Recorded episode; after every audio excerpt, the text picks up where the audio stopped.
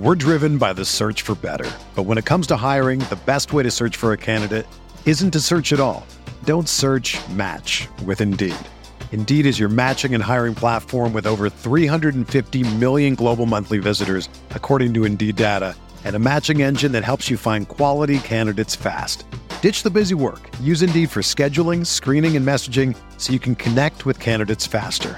Leveraging over 140 million qualifications and preferences every day, Indeed's matching engine is constantly learning from your preferences, so the more you use Indeed, the better it gets.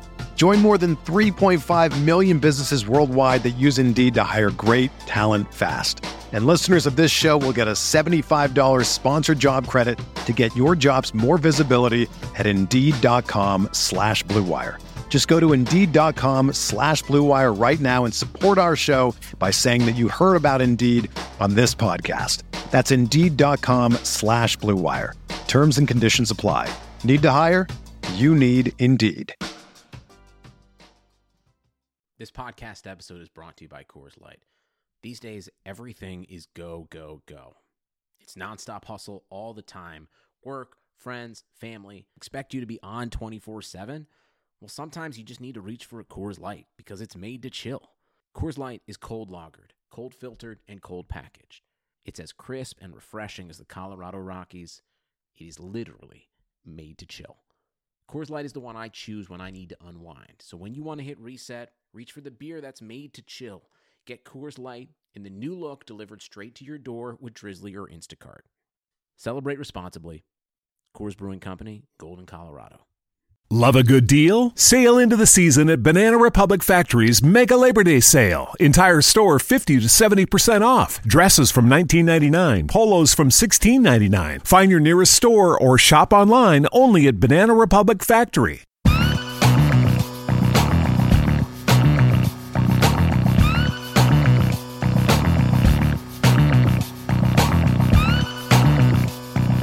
Hey everyone, you're listening to the RotoViz Draft Series. I'm your host, Blair Andrews. You can find me on Twitter at Am I the Real Blair? And today I'm delighted to be joined by John Moore. Uh, John is the creator of the Phenom Index, which is currently up on RotoViz. You can follow him at Hello John Moore. That's John with no H. Uh, John, thanks for joining me. How's it going? Hey Blair, I'm doing great. Glad to be on. This is my first RotoViz radio appearance, I think, since the late summer of 2016. So I'm long overdue for a return, and I'm glad to be here. Yeah, absolutely. It's a pleasure to have you on. We, of course, wanted to get you back talking about the draft and talking about uh, wide receivers because of, oh, well, because especially of your work with the Phenom Index. Um, I think for any listeners who maybe don't know what it is, could you briefly just explain what uh, what you're looking at, what goes into the Phenom Index? Yeah, absolutely. So, for a little context here, uh, the Phenom Index really goes back to 2013, which was the first full year of RotoViz.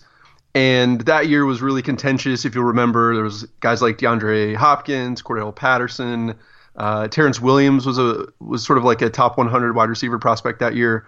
And something interesting that came up when talking about Terrance Williams was the idea that he was a full three years older than DeAndre Hopkins. And you're thinking, wait a minute, these guys are you know in the same draft class and they're three years older. That's that's kind of weird. And uh, at that time, I was big into to fantasy baseball, and so I was always looking at prospects who were in Double A, Triple A, who might be able to make a big leap coming into a, a dynasty baseball league that year. Sort of looking at them based on how good they were for their level. Baseball, of course, has this term quad A for for guys who are kind of too old for for where they should be, and they're good for that league, but they're not necessarily like great prospects.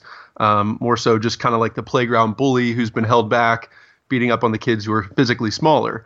And so it was the summer of 2013 that I started kicking this around. 2014, that draft cycle was when it really kind of hit. And, um, you know, I went and ran all these different regressions. And, and when you looked at, uh, when you looked at different variables trying to project performance in the first couple of years of a player's career, uh, draft position is obviously the, the single most important thing.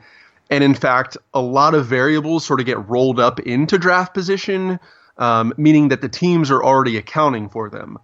Uh, one of the things, though, that doesn't get uh, picked up by draft position that remains even when draft position is entered is age, and another one is uh, final market share of yards. And uh, y'all will have to forgive me for this siren going off in the background. Um, the perks of living in an urban area. But anyways, uh, so the Phenom Index was my way to very simply look at a player based on their age and their final market share of receiving yards. Basically, say how good is this guy for how old he is. Kind of like in baseball, how good are they relative to the level you know that they're playing. And so uh, this isn't this isn't a precise precise metric. This isn't the entirety of my evaluation. This isn't you know, but what it is is it uses z scores, which are based off of uh, an average and a standard deviation, and basically looks at uh, it's, it's way to roll age and market share into one number. So, for example, um, if a guy is particularly young, say, you know, 20 years old in his final college season, he might have a Z score in the age uh, category that is like a negative one or or less or lower, which is really good. Uh, comparatively, if he has a market share of yards that is, let's say, north of 30%, he might have um, a Z score and market share of yards that is somewhere in the neighborhood of one. So what you want to do is take the guys with the high market share yards, subtract their age Z score, uh, which a negative minus a negative, you know, and you get a positive number there. And what you'll find is that guys who, uh, say, for example, are standard deviation younger and a standard deviation better than average uh, in terms of market share, they'll come out with a phenom score around two which coincidentally is where the uh, the average and the median phenom scores for top 12 fantasy wide receivers have hovered over the last few years. Going back to 2015, um, again, if you're looking at the top 12 fantasy wide receivers for the last couple years, their their median, their average phenom scores hover right around two. So um, hopefully that's a little bit of context. Uh, by comparison, a very average prospect would probably have a score about uh, of about zero, um, and the the absolute maximum that we might see is is somewhere uh, north of four. And we'll actually have a prospect that we get to talk to who uh, who is at that high end of the spectrum in this year's draft class. Yeah, that's great stuff. Uh, I think it's you know obviously really important to adjust for age. You don't often, you know, we're talking about three years, but that maybe doesn't sound like a lot, but it's the difference between like a, a freshman and a senior. So a big difference in in uh, college prospects. Yeah, and and an important note to Blair because some people get tripped up on this. It has nothing to do with career longevity in the NFL, but it does have everything to do with how good is the player you're actually looking at. That's absolutely the issue and less so oh well you know who cares if the guy's in you know 23 when he goes in the league? He's only going to be there for a couple years anyway and he's still in sort of his prime window. But that's that's absolutely not what we're talking about. It's much more a matter of how good the player actually is. Yeah that's a great point. Uh, you're trying to uh, right determine how he performed at a young age to uh, i guess uh, get at you know how talented he actually is um, so, who are some of, I guess, the biggest hits you've had over the last however many years you've been doing it? Who are the guys that Phenom Index has picked out that you like to brag about? Yeah, so the the big hit, and this was really the first year of the Phenom Index, was Allen Robinson. That was a guy that I really went to bat for. I said he was my number one wide receiver in the class. As it turns out, that class has just produced a ton of talent. 2014 wide receiver class, and I don't think anyone would say that Robinson has been the best from that class, but I think he certainly um, has been a high performer when he's been on the field. Uh, a couple other guys throughout the last couple years, and these guys I think are particularly interesting because uh, the fantasy community, in a way, turned on them. I think maybe wasn't patient enough. Uh, Davante Adams would be one of those guys. Nelson Agholor would be one of those guys. Um, Devin Funchess, I think people were a, a little antsy after his, his rookie year. So those are guys that I would I would put in the category of I thought they would be good and they turned out to be good. Um, guys that uh, I thought would be bad or I maybe would have steered you away from um, would have been players like Phillip Dorsett, uh, Braxton Miller. Um, sort of retroactively, if we go back to 2013, Cordarrelle Patterson was a player who who fared poorly in the metric. Um, so those are those are a couple instances that uh, that I would categorize as hits. Okay. Uh, any anyone you're still uh, kind of waiting on to break out? Anyone you think should be a hit and hasn't been? Yeah. So uh, I guess the time horizon that I look at when I'm trying to solve for for rookies is three years. And so a couple guys from uh, the 2015, 2016 classes that I was convinced would be really good. Uh, Jaelen Strong was one. Uh, unfortunately, he got cut from the Texans, and then he uh, tore his ACL in his one game with the uh, the Jaguars last year. So he's he's kind of looking like a lost cause at this point. Pharoh Cooper from the Rams is a player that that's going into his third year, has been a big contributor on special teams, but uh, the Rams, man, with the with the wide receiver depth chart they have, like I'm I'm hoping Cooper could get on the field. I'm hoping Josh Reynolds could get on the field. But uh, McVay has just done quite a job in in assembling pass catching talent across the board there. Um, and another guy that I'm I'm kind of curious to to see what could happen this year. Um, showed some promise in in a pretty young rookie year. Um, was in that same class as Pharoh Cooper and, and was right up neck and neck with Pharoh Cooper for the best score. Was Tajaé Sharpe with the Titans. Um, he has you know had various issues, uh, but he's heading into his third year, and I'm I'm kind of holding my breath to see what what might come of him.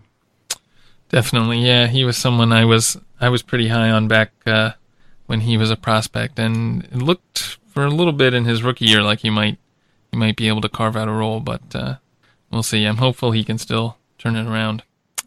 Um, so yeah, the Phenom Index is obviously a big part of your evaluation when you're looking at prospects, but uh, I assume you you look at other metrics too. What else goes into your uh, evaluation process when you're looking at wide receivers? Yeah, so something that I'm actually working on now, and it's it's so cool that I like kind of want to hoard it. To be honest, is is essentially almost like a risk chart for wide receiver prospects, looking at when they broke out, at what level of competition, and whether or not they ended up going on to post a top 24 fantasy wide receiver season. Um, and that is really freaking cool. Uh, so breakout age is absolutely something that goes into the to the consideration. Another thing that I pay a lot of attention to is special teams production, and to a degree, running and or passing production. Uh, there's an article at Rotoviz from a couple years ago called uh, I think it's Wes Welker, Antonio Brown, and the hidden value of special team stats, uh, and that sort of outlines the fact that um, like age, like market share, like I mentioned earlier, uh, special teams don't really seem to be baked in or at least appropriately accounted for by uh, by draft position. So I think that's a little bit of an inefficiency in the market and something that I try to um, you know keep an eye on. Yeah, that's uh, definitely an article I refer to. I think it's one that's pretty well known, uh, you know, among Rotoviz writers who are trying to do uh, prospect evaluations. It's um, kind of an interesting, an interesting thing to pick up. I guess the way that I remember it being explained is it kind of is a proxy for some athleticism that isn't necessarily measured at the combine or something. Do I have that about right?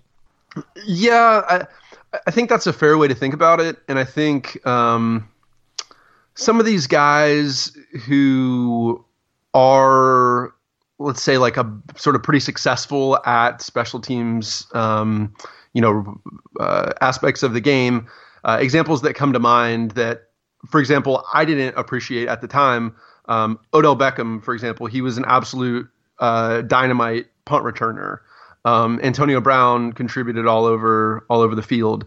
Uh, stefon diggs uh, was like that. Um, uh, Adam Thielen in his college career was like that, and and that's you know he's sort of off the grid in a different category, but um, yeah, there's there's something there, and and and the the comparison that I made is is like, look, there's when people talk about you know they might not have the greatest athleticism, but they've got like football athleticism.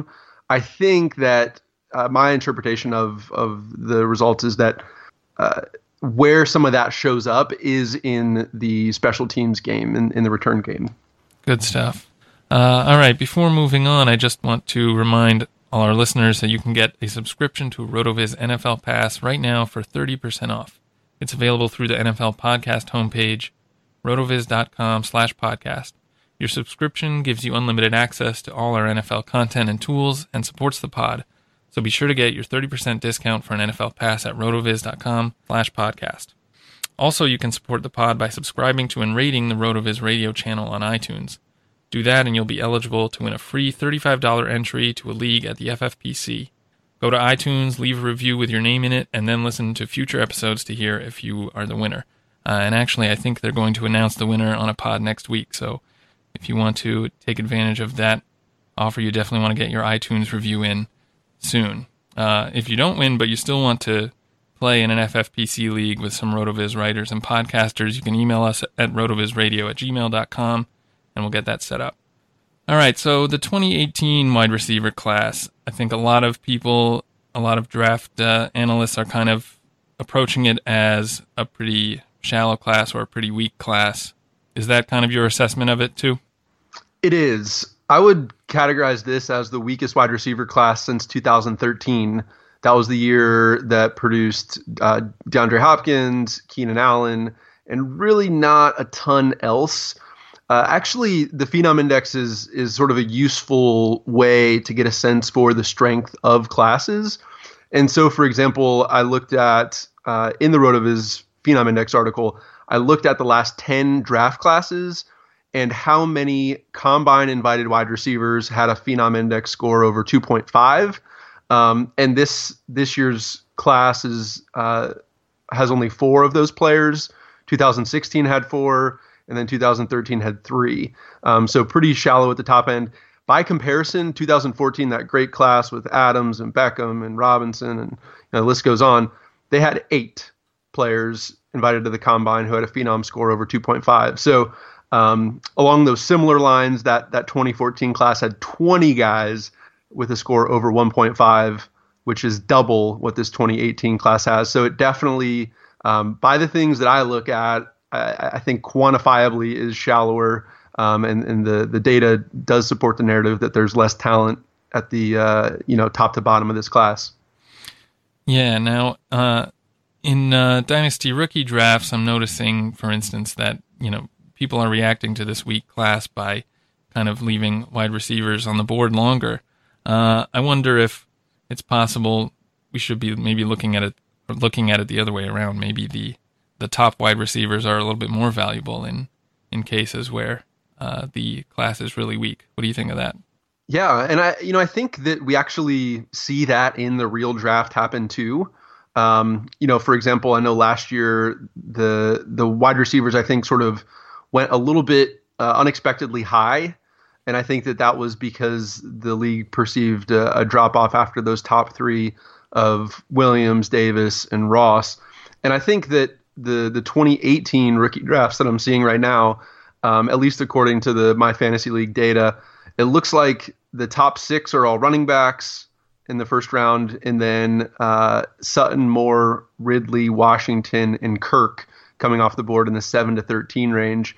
Um, you know, I think that that by all accounts, the top five running backs in this class are are very um, highly coveted, and you know with good reason. But I think that uh, the fact that there looks to be like there's a run on wide receivers right after that, and then a pretty a pretty decent drop off. Um, only two wide receivers coming off the board between pick 11 and pick 22, um, I, I, think that tells you that the the talent does run out pretty quickly.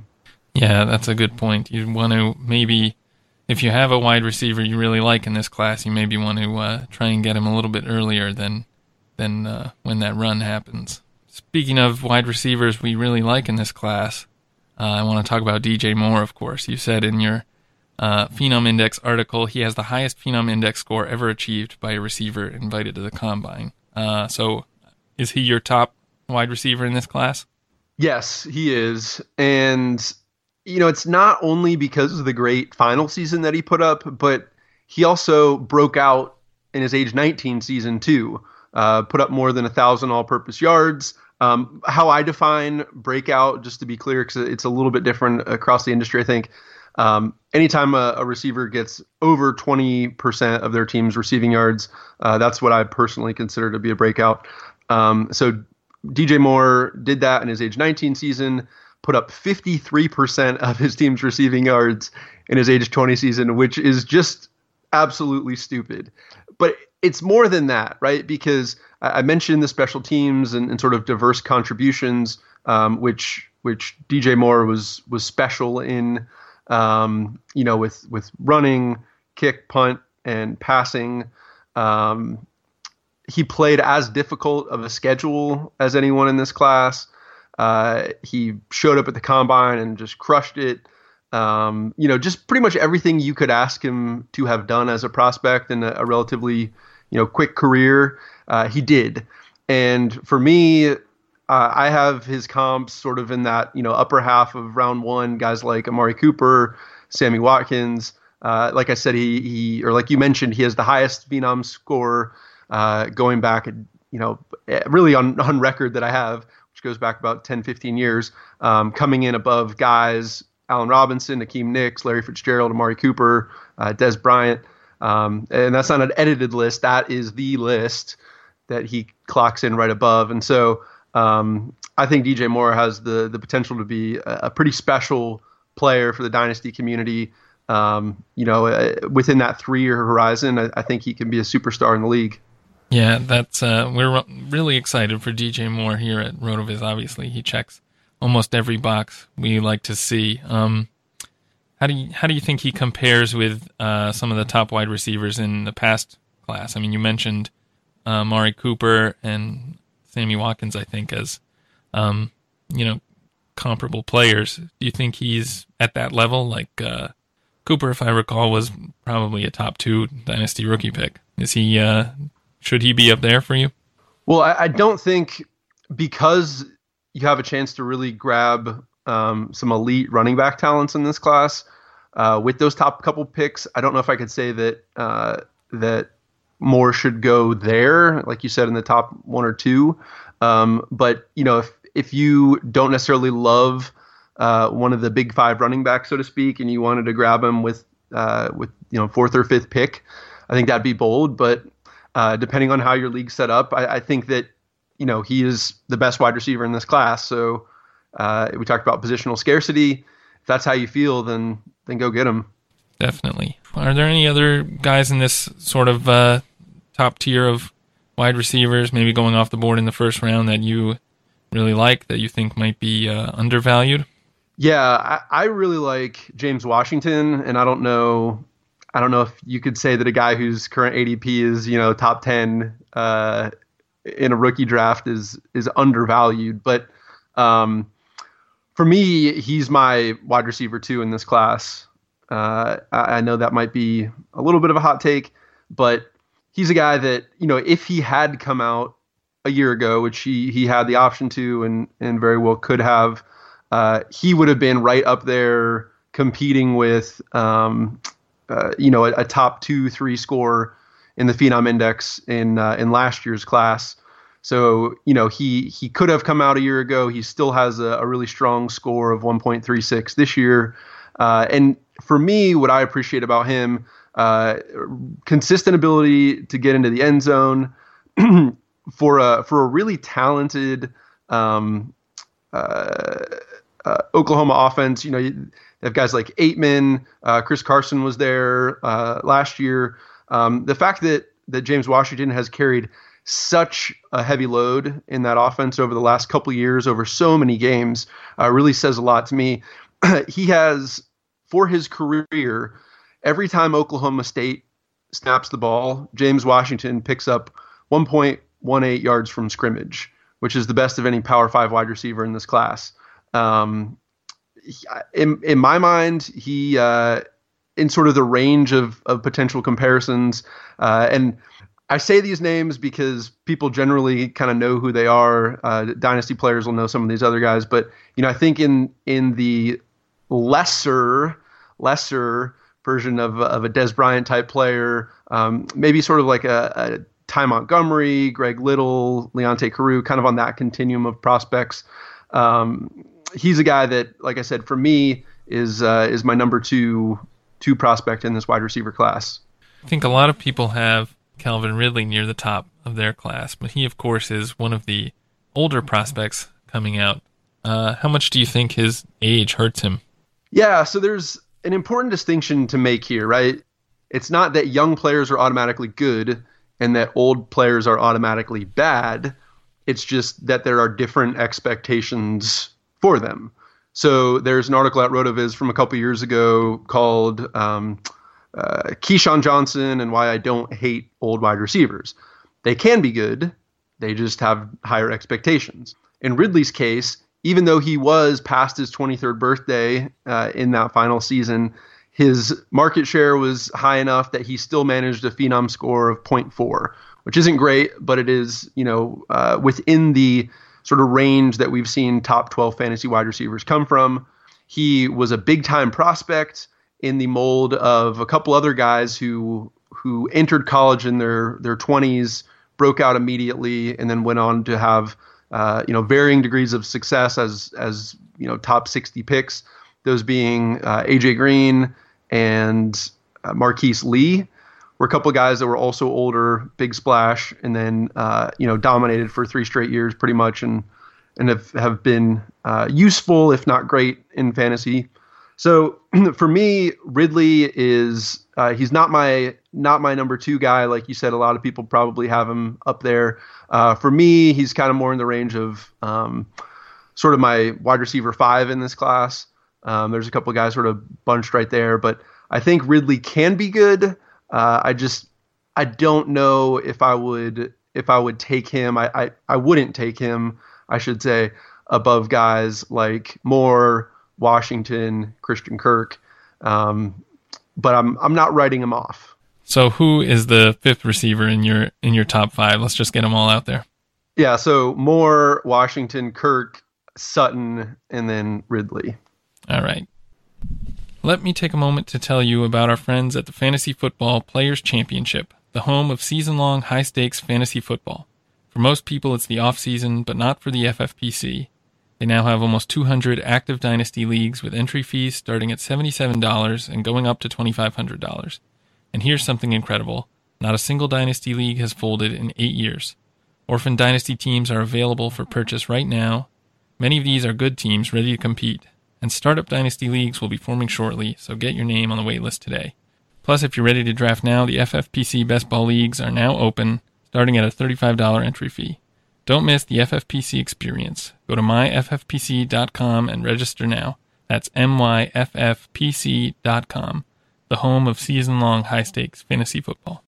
Hey, sports fans, football season's here, and it's time to get in on the action with MyBookie. MyBookie is the industry leading sports betting website that offers real Vegas odds on football, baseball, and all your favorite sporting events. You can take a side, the total, or even fantasy points props. MyBookie lets you bet online and win big. Did the game already kick off? Don't sweat it. MyBookie has in game live betting on every major league and event even esports. There's no better time to join MyBookie than today. Go to MyBookie to open an account and start winning. Use promo code CHAMPION when you register for your account and get a 100% sign up bonus up to $1,000 on your first deposit. Bet today. Visit MyBookie's website or call 844 866 2387. That's 844 866 2387.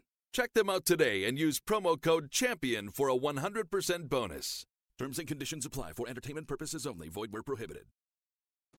Hey, sports fans, football season's here, and it's time to get in on the action with MyBookie. MyBookie is the industry leading sports betting website that offers real Vegas odds on football, baseball, and all your favorite sporting events. You can take a side, the total, or even fantasy points props. MyBookie lets you bet online and win big. Did the game already kick off? Don't sweat it. MyBookie has in game live betting on every major league and event even esports. There's no better time to join MyBookie than today. Go to MyBookie to open an account and start winning. Use promo code CHAMPION when you register for your account and get a 100% sign up bonus up to $1,000 on your first deposit. Bet today. Visit MyBookie's website or call 844 866 2387. That's 844 866 2387.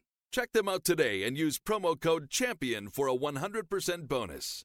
Terms and conditions apply for entertainment purposes only. Void where prohibited. All right. Um, moving past the sort of top tier of wide receivers, um, are there any guys going in maybe second round of rookie drafts or maybe uh, second through fourth rounds that you are really excited about that you think could surprise people? Yeah, so let's just take a quick inventory of of sort of who those names are, um, if that's right with you. Yeah. Yeah, so I've, got the my fantasy league uh, ADP up for rookie leagues. Uh, in the second round, Equanimeous St. Brown, Michael Gallup, and Anthony Miller. Uh, in what would be the third round, DJ Chark, Auden Tate, DaeSean Hamilton, Deon Cain, Antonio Callaway, and Dante Pettis. And then the fourth, Tre'Quan Smith, Simmie Cobbs, Allen Lazard, Jordan Lasley, and Keke Coutee. So for me, when I when I look at this, the the value that really jumps off the board in my mind, at least, um, in terms of where my rankings have him, is Allen Lazard. The fact that he's coming off the board at the 44th uh, pick of a rookie draft right now seems uh, incredibly low to me. Um, as for why I like Lazard so much, um, he's a guy kind of like I mentioned with with uh, James Washington that had he come out a year ago would have been pretty competitive in the 2017 wide receiver class in terms of phenom score. Um, but the the the athleticism, you know, the the size, you know, those are things 6'4", 225 that stand out to me. With especially within the context that um, he returned 21 punts for his career at a more than a 10 yards per punt return average, which is really unusual. That's that's sort of like Vincent Jackson esque. His phenom score for for this year's uh, entry was 0.64, which again isn't great, but uh, it's you know sort of in that range that you'd like to see. Um, and I think just the the size, athleticism combination, along with his strong record for his career, he's accounted for more than 27% of Iowa State's receiving yards. Uh, I have him kind of in like the the Eric Decker ish, Vincent Jackson ish sort of mold of uh, of of a player, and um, if I could get him in the fourth round of a rookie draft, I would take him there every time. Yeah, you mentioned the special teams work. Definitely unusual to see a receiver, I guess, of his size doing uh, having the punt return duties. Does it worry you at all? I guess we could ask this with Washington and guys like uh, Sutton. Does it worry you at all that they didn't come out when they could? That they decided to stay that extra year? Um, it, it does and it doesn't. Uh, as I mentioned, breakout age is something that I pay a lot of attention to, and so it's almost like at a certain point, once they do that, I don't care as much when they come out, assuming they don't totally fall off a cliff or tear their ACL or whatever it might be. Okay. Are there any guys in this in this uh, kind of rounds two through four tier, or maybe round two would be a good place to look? Are there any guys who you won't be drafting at all? You're just avoiding at their ADP. Yeah, so Anthony Miller is that guy for me in this class. He's he has things going for him, and I want to be I want to be clear about that. But when you look at him, uh, he didn't break out until his age 22 season. Uh, he finished at his in his age 23 season. Um, and the historical track record for guys who who break out at that age uh, is just so so bad uh, in terms of them becoming a top 24 fantasy option that it's just really not even worth it for me to to bet on that. Um, when I was on the Dynasty Blueprint podcast, Matt Williamson made the the reference of like if you're if you're in Vegas and you're looking at the board and trying to pick a game to bet, um, you'd be better off just not betting on guys that look like Anthony Miller. Um, and that's not to say that there haven't been people like, say, a, uh, a Victor Cruz or a Cecil Shorts uh, who have had kind of similar profiles as him that have, have gone on to relevancy, but I just I wouldn't bet on it. Yeah, these are not uh, you know not inspiring confidence with the the comps you just gave. Are there any other players in this in this tier you want to talk about? You really like? Yeah, so I, I kind of go back and forth on this, but I want to I want to take a I want to take the stand for Michael Gallup here because I know there are a lot of people. I think the biggest response I got besides the DJ Moore uh, action I think the biggest response I got on Twitter was about people being excited to see how good Michael Gallup's score was. Uh, he came in at 1.89, uh, and that means that he played his final college season at age 21.8 and accounted for over 37% of his team's receiving yards. Uh, what I love about Michael Gallup, though, and this is maybe this is narrative street. I don't know. Twitter, crush me if it is. Um, Michael Gallup went to junior college and as an 18 year old in junior college, he accounted for 23% of his team's receiving yards. Pretty good. Age 19, he played three games, got hurt, missed the rest of the season, transferred to Colorado State. Right away, taking that step up, he broke out to the tune of 40% of Colorado's receiving yards in his age 20 season. Uh, and then again went on to crush this this last year as well. Um, for his career, he's accounted for more than 32% of all possible passing yards he could have caught, which is one of the best in the class. Um, and when I when I went looking for comps, um, one guy that that really came through for me was actually Stevie Johnson. Uh, if you remember him out of Kentucky, he was uh, I think a seventh round, late sixth round pick um, for the Bills and went on to, to have a lot of fantasy relevance pretty early on. And Stevie Johnson followed that almost exact same path. Huge 18 year old production in junior college, crushed it again in 19, went over to Kentucky and put up some big numbers there. Um, size wise, they're the same. Athleticism, they're you know they're they're pretty similar just across the board. Um, and Michael Gallup is a guy that uh, personally I really like when you get to see guys um, take a step up and immediately crush it. Uh, an example that also comes to mind from recent years is Jordan Howard. He had two great years at UAB, went to Indiana and, and stepped up in a big way right away. Uh, they, they almost have that that practice in kicking it up a gear and having to really uh, sort of work to get to that next level. I know narrative street, but I really I really do think there's something to it. So Michael Gallup is a guy that I want to I want to stump for and I think that uh, I, would definitely um, really be excited to see him succeed. I think that ADP, sort of late two, early three, um, is pretty fair. Like we talked about, the the wide receiver depth kind of runs out quick, but um, depending on where he lands, I think he could be a guy that that you want to take a shot on. All right, good stuff. Um, moving on, I guess, are there any people, any guys who are maybe not even in these first four rounds that you're looking to reach for, or guys at the at the tail end of rookie drafts that you definitely want to have on your team? Yeah, I think two names that that uh, well, let's say yeah, two names that we haven't mentioned that aren't in the the top four rounds uh, in in rookie draft ADP. Uh, the first would be Deontay Burnett out of USC. And he's a little bit of uh, a, a, tough guy to get a handle on, and the reason for that being that uh, he, I think he clocked in at the combine a little bit bigger. He's a small guy, but he was sort of bigger than people were expecting, um, and because of an injury, he didn't participate in anything, so we have no athletic data on him. But he has one of the top couple scores in the Phenom Index at 2.66. He was a 20 year old in his final college season, accounted for 26% plus of his team's receiving yards. Uh, he came like within an eyelash of actually breaking out in his age 19 season, which I think is notable for a couple reasons. One, because uh, he was playing behind Juju Smith Schuster, who we know what he did as a rookie. He was playing behind Darreus Rogers, who was one of the, uh, according to PFF, best blocking wide receivers in the country. Um, if I'm not mistaken, Adoree Jackson was still getting some play on offense at that point. Um, obviously, you know, Ronald Jones is a d- dynamic playmaker. And the fact that, sort of, despite all that talent, Deontay Burnett was still very relevant as a 19 year old in a really talented program, uh, that, that says a lot to me. Um, so he's a guy that I had a hard time coming up with a comp for him.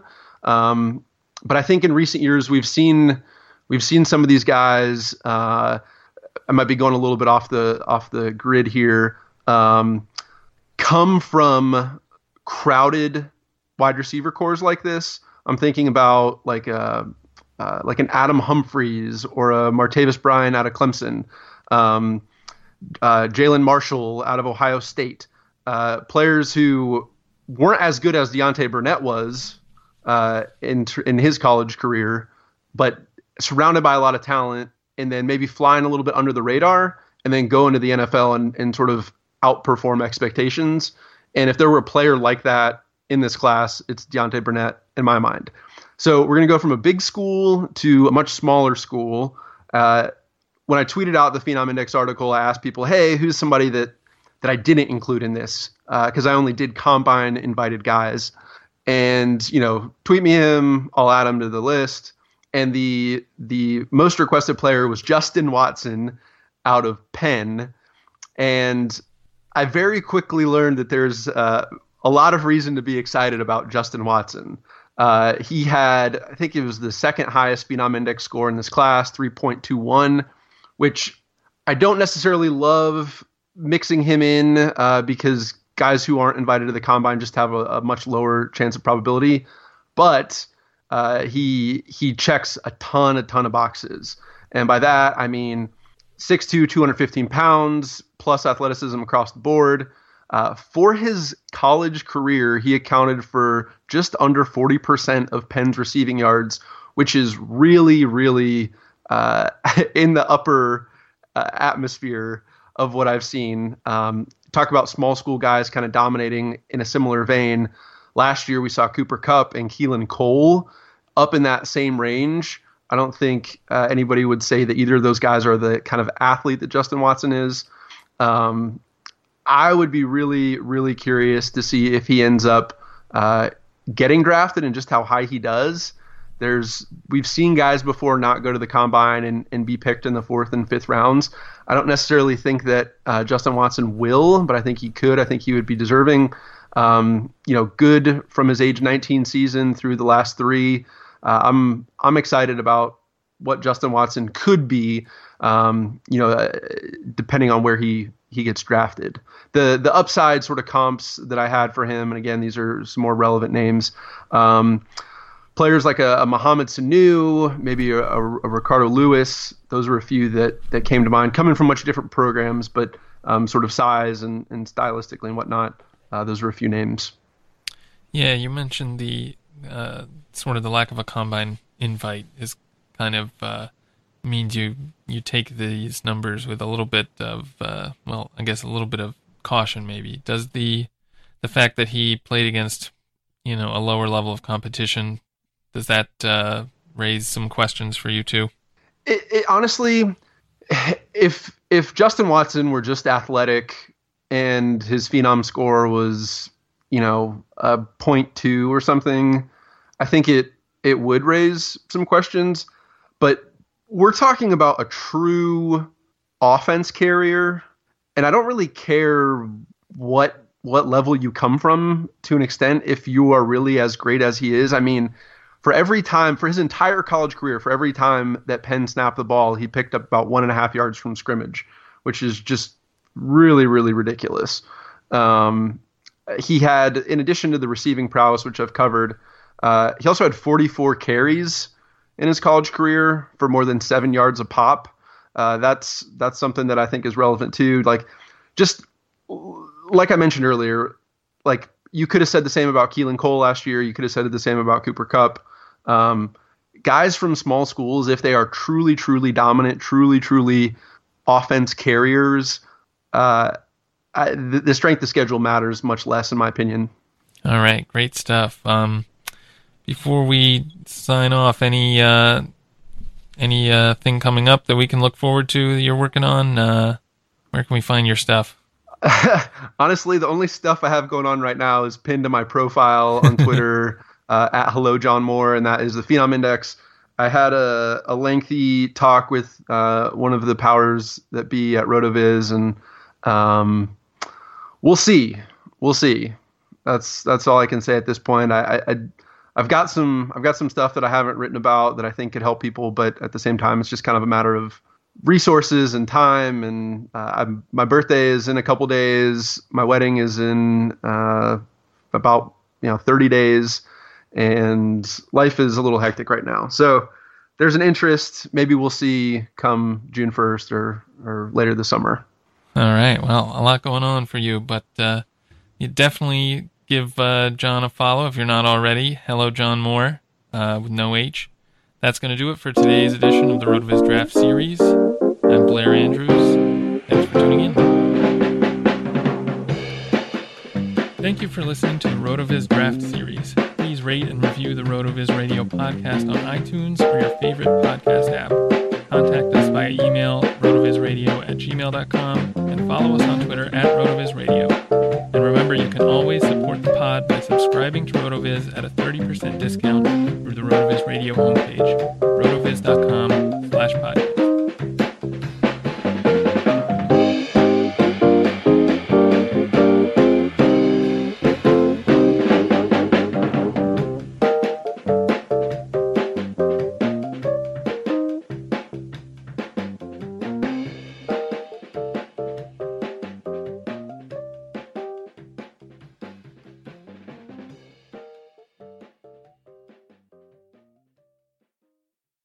This episode is brought to you by Decoy Wines of Sonoma, California. As you gather with family and friends this summer, experience the best of wine country with Decoy by Duckhorn. Winemaker Tyson Wolf spends every vintage focused on harvesting grapes and crafting wines from the finest vineyards. Whether it's our flagship Cabernet or crisp and refreshing Rosé, Decoy has just the wine for your discerning taste. Ask for us at your local wine shop or visit decoywines.com slash celebrate to locate our wines near you. Whether you're firing up the grill, hosting an alfresco get-together, or enjoying the warm summer nights, let Decoy by Duckhorn elevate your occasion. Love a good deal? Sail into the season at Banana Republic Factory's Mega Labor Day Sale. Entire store 50 to 70% off. Dresses from 19.99, polos from 16.99. Find your nearest store or shop online only at Banana Republic Factory. Nobody builds 5G like Verizon builds 5G because we're the engineers who built the most reliable network in America. And the more you do with 5G, the more building it right matters. The more your network matters the more Verizon engineers going the extra mile matters. It's us pushing us. It's Verizon versus Verizon. 5G built right from America's most reliable network. Most reliable based on rankings from RootMetrics second half 2020 U.S. report of three mobile networks. Results may vary. Award is not an endorsement. Everyone is talking about magnesium. It's all you hear about. But why? What do we know about magnesium? Well, magnesium is the number one mineral that 75% of Americans are deficient in. If you are a woman over 35, magnesium will help you rediscover balance, energy, and vitality. Magnesium supports more than 300 enzymatic reactions in your body, including those involved in hormonal balance. From functional medicine doctors to mental well being and female hormone experts, we all know that magnesium is the one mineral to improve all aspects of well being and health. But which one? Magnesium Breakthrough from Bioptimizers, the trusted choice recommended by leading experts with seven best absorbed forms of magnesium to ensure your body receives the support it needs for overall well-being. Go to bioptimizers.com slash balance today and use code BALANCE10 for 10% off. Support your journey to wellness at B-I-O-P-T-I-M-I-Z-E-R-S dot com forward slash balance. Magnesium Breakthrough from Bioptimizers, your foundation to optimal health and vitality.